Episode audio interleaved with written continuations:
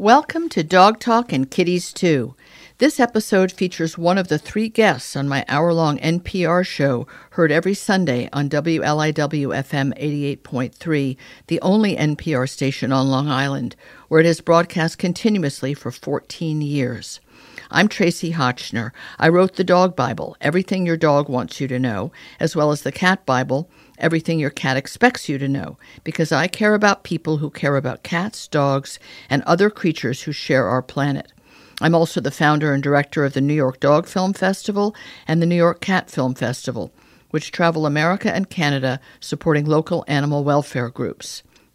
I could not bring you this show without the support of Dr. Elsey's, the privately owned litter and cat food company founded by Dr. Elsie, a feline only veterinarian who's created a variety of litters to please any cat, as well as inventing clean protein cat foods based on the protein found in cats' natural prey.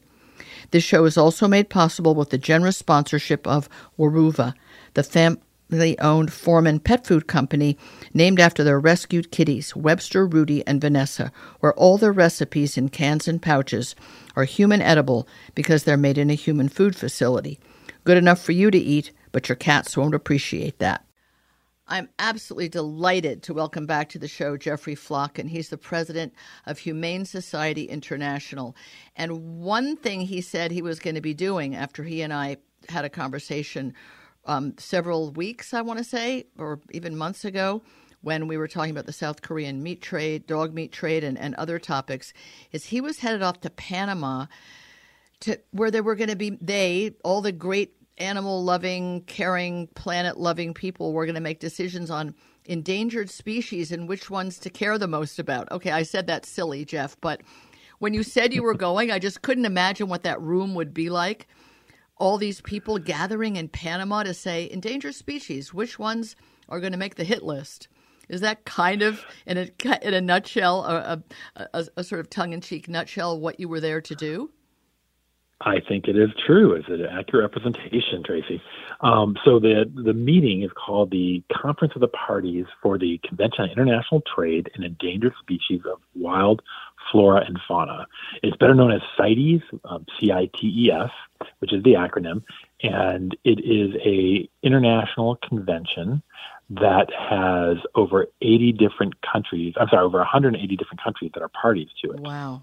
No, yeah, yeah. So it only meets every three years. This is the 19th meeting, and it took place in Panama between November 12th and November 24th. So it's a two week meeting, and it is really intense. Not only do you have the 184 country member representatives, some countries send one person, some send, you know, 15 people. Wow. Um, you also have what are called observers and these are non-governmental organizations. Um, they can be special interest groups representing uh, animal welfare, such as my organization, Humane Society International. But you also get the other side of the spectrum, where you have um, groups that utilize and uh, exploit animals, like Safari Club International, which represents the views of trophy hunters um, on wow. whether or not species is protection protected. And you get all these people into this two week meeting where the party members vote on what species will get new protections or, in some cases, uh, weaken their protections. It's all done by lists. So they call them appendices. Appendices, one, are the strongest protections against international trade that you can find um, globally, and it's all the 184 parties agree to abide by these um, protections. Appendix 2 has a lesser standard.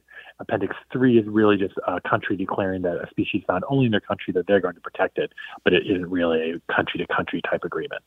Um, so the question is do any of these animals that we know are being impacted by trade get this high level of protection? And it's often very, very contentious particularly when you get into issues like ivory trade um, or trade of rhino horn um, or lizards uh, for pet trade. There's all sorts of really interesting complexities that go with trying to regulate the trade of endangered and threatened species. Okay, let's talk about the complexities of something that most of us are very aware of elephant tusk, which is ivory. We've all seen those photos of armed I don't know who they are. They're not they don't really look like they're army, but armed gentlemen who are standing by while uh, piles of elephant tusks that have been confiscated are burned. So some of us come away thinking, well, that's good. Now they've stopped slaughtering elephants for their tusks and all those sad little baby elephants with the dead parents. But in fact, is it still ongoing? Is there an ivory trade that's actually flourishing somewhere? So it's very interesting. Um, the debate on whether or not to allow trade in ivory has continued for decades and it's very contentious with a number of countries. Um, they typically call them the SADC countries, the South African development countries, um, really pushing hard to allow what they consider to be sustainable trade in ivory.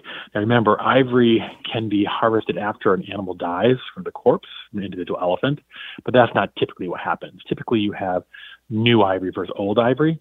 Um, new ivory is ones that are from an elephant that is killed for its ivory uh, poached, typically in a very horrific way. Um, and then that ivory goes into the market and is carved, and that's where all the value comes from. But you also have ivory that's been circulating for decades, and the problem is it's very hard to tell them apart. So ivory from a elephant that died of natural causes in you know 1920 could look very similar, except to an expert, from ivory that had been recently from a poached elephant. Wow. So the question is, you ban all trade or do you allow some trade? And it's really contentious. You know, even in the U.S., it was a lot of debating before we actually um, banned trade in new ivory. But there are all sorts of loopholes and questions. You know, if you inherited an ivory brooch from your great grandmother, should you be allowed to sell it on eBay? What was the answer? A lot of people way? say yes. Um, well, the answer is that eBay actually stopped selling all ivory um, unless it can be proven. I think there are a couple small exceptions to it, but they basically banned the sale of ivory on eBay um, about 10 years ago. Uh, but it was a real battle, and there are people who had very, very strong feelings about this. Now that goes. Now that's different than the protection of elephants themselves as a part of an elephant, um, which is also, of course, hotly debated regularly in Africa because you have areas that have too many elephants, right. so to speak, you know, where there's not a lot of land and they abut communities and cause a lot of conflict. And then you have other areas where the elephants are being poached out and they are, in fact, getting more and more endangered. I will say that since ivory has been globally um, more and more restricted in sales, that ivory, sorry, the elephants have been getting poached less and less. Surprise. Our experts that I talked to on the ground have said that this has been a successful campaign and that they're seeing less killing for poaching. Um, they're still dealing with conflict issues, which is when uh, elephants and humans come into yes. conflict. Typically, it's because elephants will raid crops, um, and you know humans can be killed. Elephants yep. almost always killed when there is this kind of conflict. So there has been able the ability to start focusing less on stopping the poaching, although of course we have to stay diligent on that, but also being able to start looking at some of these other issues going on with elephants that were not necessarily the leading causes of their um, decline, but are something serious that we want to, you know, address and deal with. And elephants so, are obviously a very large animal that everyone is familiar with. They're familiar with kind of the dialogue around it, all the fact that it's still so contentious and hotly contested um, is a little baffling to me unless it's required as some part of the economy of these African nations. Why does anybody need a carved ivory anything? Why is that so? Is it only important because you can't have it? Is it only important because there's not a lot of it? I mean, it really, this isn't. Why would these 184 countries, a lot of intelligent people with passionate feelings. Why is anybody lobbying hard? We've got to keep the ivory going. Well, I will say there is a lot of money in the ivory trade. Um, not only is there, you know, money when it leaves the country, et cetera, but the middlemen, but you know, the sales are actually happening in other countries, developed countries that are the consumer countries. Um, you'll, you know, carved ivory was a very hot commodity in China, right. in Asia, uh, in other parts of Asia like Japan and Vietnam. So there were entire industries that were born around this, you know, ivory carving, ivory sale, around the sale of this this commodity. So that's why they used to call it white gold because its value was so high because it could be very easily carved. It was durable. Um, it was something that people really desired. Now, mind you, if there was no consumer demand for it, right, there would be no poaching. It's right. really all about the demand at this point. And it so, is in cultures which have historically valued it. So there, it doesn't do any good to say, well, that's irrational. It's just a piece Yeah. of white stuff, and someone's done some lovely, intricate carving, which they could have done in some other material. But I guess that goes to some of these other issues. You know, one one thing I, w- I want to make sure that we mention because you mentioned it. I don't know if it was off the air or during our prior conversation about pangolins, because I remember it seemed like sometime around the topic of how did COVID spread, and it was the, the live markets in China that sold many live creatures. And they showed pangolins, and I think they showed baskets made out of pangolins. And I'd never seen this creature, and it turns out you're a giant fan of pangolins. Is that an endangered creature? Did it have anything to do with the CITES meeting, or is that a sidebar? Um, it's yes, it is a very endangered species. There are eight different. Well, it's a suite of species. There are eight different species of pangolin, four in Asia, four in Africa, all of which are imperiled. They are the most trafficked mammal in the world. Wow. They're killed for both their meat and their scales, which are believed to have um, qualities in traditional Asian medicines. Uh, so that the properties are used for those medicines, and between the and the scales have been used for other things as well. You know, belts, uh, vests, even I've seen made out of pangolin scales, etc. But um, this animal has become more and more rare. It's been getting close to extinction. Some of the species are critically endangered, while other ones are, you know, still doing okay. But all of them need protections. And this did come up at CITES. Actually, the United Kingdom proposed a resolution to increase measures for protecting this species and all of its range. Um, and I'm happy to say that that uh, resolution did pass. So that was very exciting. Congratulations. Yes, that was that was a good one. Actually, a lot of good things did come out of this particular meeting of CITES. You know, we um, well, a lot of good things and, and one one opportunity missed. Um, so there were attempts to weaken protections for elephants um, and four rhinos, and those were all defeated. Good. And even more exciting, though, there were a number of species that got protection for the first time. Um, all of the requiem sharks, uh, which is a family of sharks, now have protections, which is really, really exciting. There's nearly um, nearly 100 different species of sharks were protected No by votes at this CITES meeting. Yep. And did And they used to get killed glass- accidentally while fishing for other things, or were they themselves uh, prey for humans? They were targets. These um, sharks are getting killed for their fin. Oh, which that is used awful in shark shark fin soup. Yes, and it's the the meat on the, the fins. Oh. Um, so that was very very exciting that these different species of sharks and guitar fishes um, all received these new protections. Additionally, one of the species, the, the suite of species that we were very excited about was glass frogs. There are almost 160 different species of glass frogs, which are those teeny tiny little frogs that if you turn them upside down, you can see their Their inner organs. like one Yeah, of those fancy watches skin. where you can see the mechanism. Exactly. Oh my gosh! There's there's many frogs when when There's you have a chance to find them, you species. turn them over and see their guts working. It's incredible. Yeah. So these are found in South and Central uh, South Central America, and um, all 158 glass frog species received protections. So that was really wow, exciting that's as so well. cool. Well, but the downside was, and this goes back to our discussion about ivory, um, since elephant ivory has gotten harder to come by and harder to sell, and there are more restrictions, and people are much more aware that elephant ivory is, you know, new ivory is connotated with blood ivory. Um, instead, there have been shifts in the market for other types of ivory. Um, there are a number of species that have ivory. So, of course, you have the elephants, but also there's the narwhal tusk is an ivory item, and you see um, hippo, hippopotamus teeth are carvable no. ivory as well. Those big, So- odd, square yellow Oh, those- teeth that they have. The, no, it's the two large, yeah, the, the very large ones in the front. There's the four that are Wow. uh, oversized. And we know there is trade going on in that. We have um, documented it here in the U.S. and other places that where you find the hippo ivory. and um, 10 different African species, uh, I'm sorry, 10 different African countries came forward and said they would like to see hippos protected from international trade. And unfortunately, though, uh, the vote went up and it lost.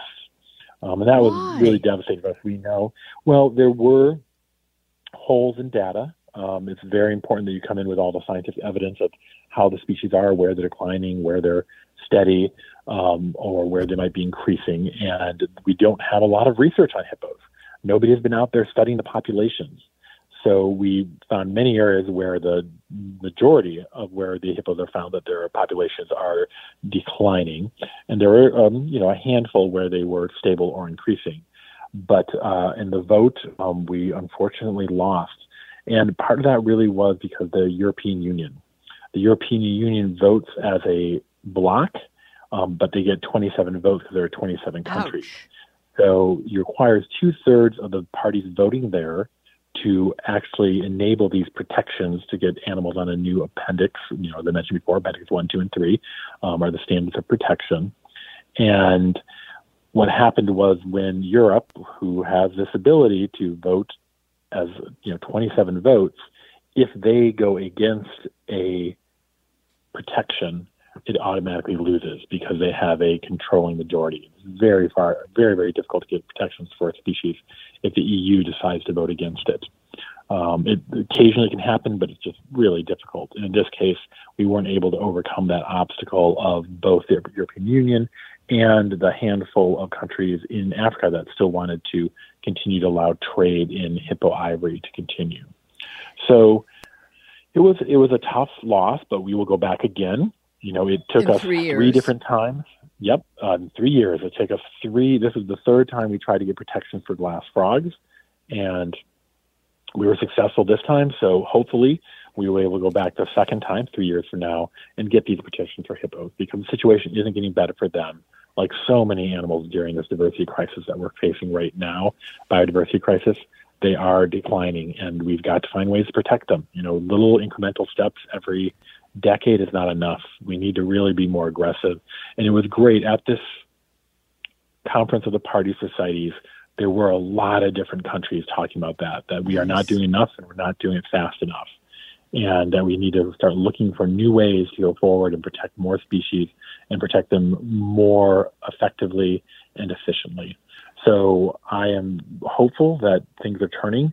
Um, I think that you know even to be talking about protecting some of these species um, was something we couldn't have done a decade ago, and now people are more willing to have that dialogue. Uh, that there are a number of countries that agreed to decrease the quota on leopard kills for trophies, which is a great step. Well, it, I mean, it's it, we've run out of time, Jeff, but it's it's really great know. to know this work is being done by so many people, and so depressing and frustrating that those there are those standing against what seem like very logical protections. But in the time that we've had, you've given us a really good idea of all the good works being done on behalf of animals, and Humane Society International is just a great a great flag waver for the critters oh, and well, the and the and the flora out there. Thank you for the work you're doing, and congratulations on your pangolin save. thank you, and thank you so much for having me on the show again. I Thank you for listening. There are a few more special companies that make this show possible. I hope you will support all of these companies because they stand behind my mission, which is to bring you delightfully informative pet talk radio. Earth Animal, which is privately owned by Dr. Bob and Susan Goldstein, creates holistic pet wellness products with an emphasis on their stewardship of the Pet Sustainability Coalition. They make many non chemical products for the inside and outside of your pets, as well as innovative foods like no hide chews and the hybrid dry food wisdom, which sometimes is all that my Weimaraner Maisie will eat. I'm very grateful also to Evermore Pet Food, privately owned by two extraordinary women, Allison and Hannah, who cook dog food from the most pristine human edible ingredients and ship it to your door in frozen pouches. It's higher quality and more ethically sourced than my own food. Thanks again for listening. I hope you've enjoyed this one guest version of Dog Talk and Kitties too, and will listen to other episodes sometime soon.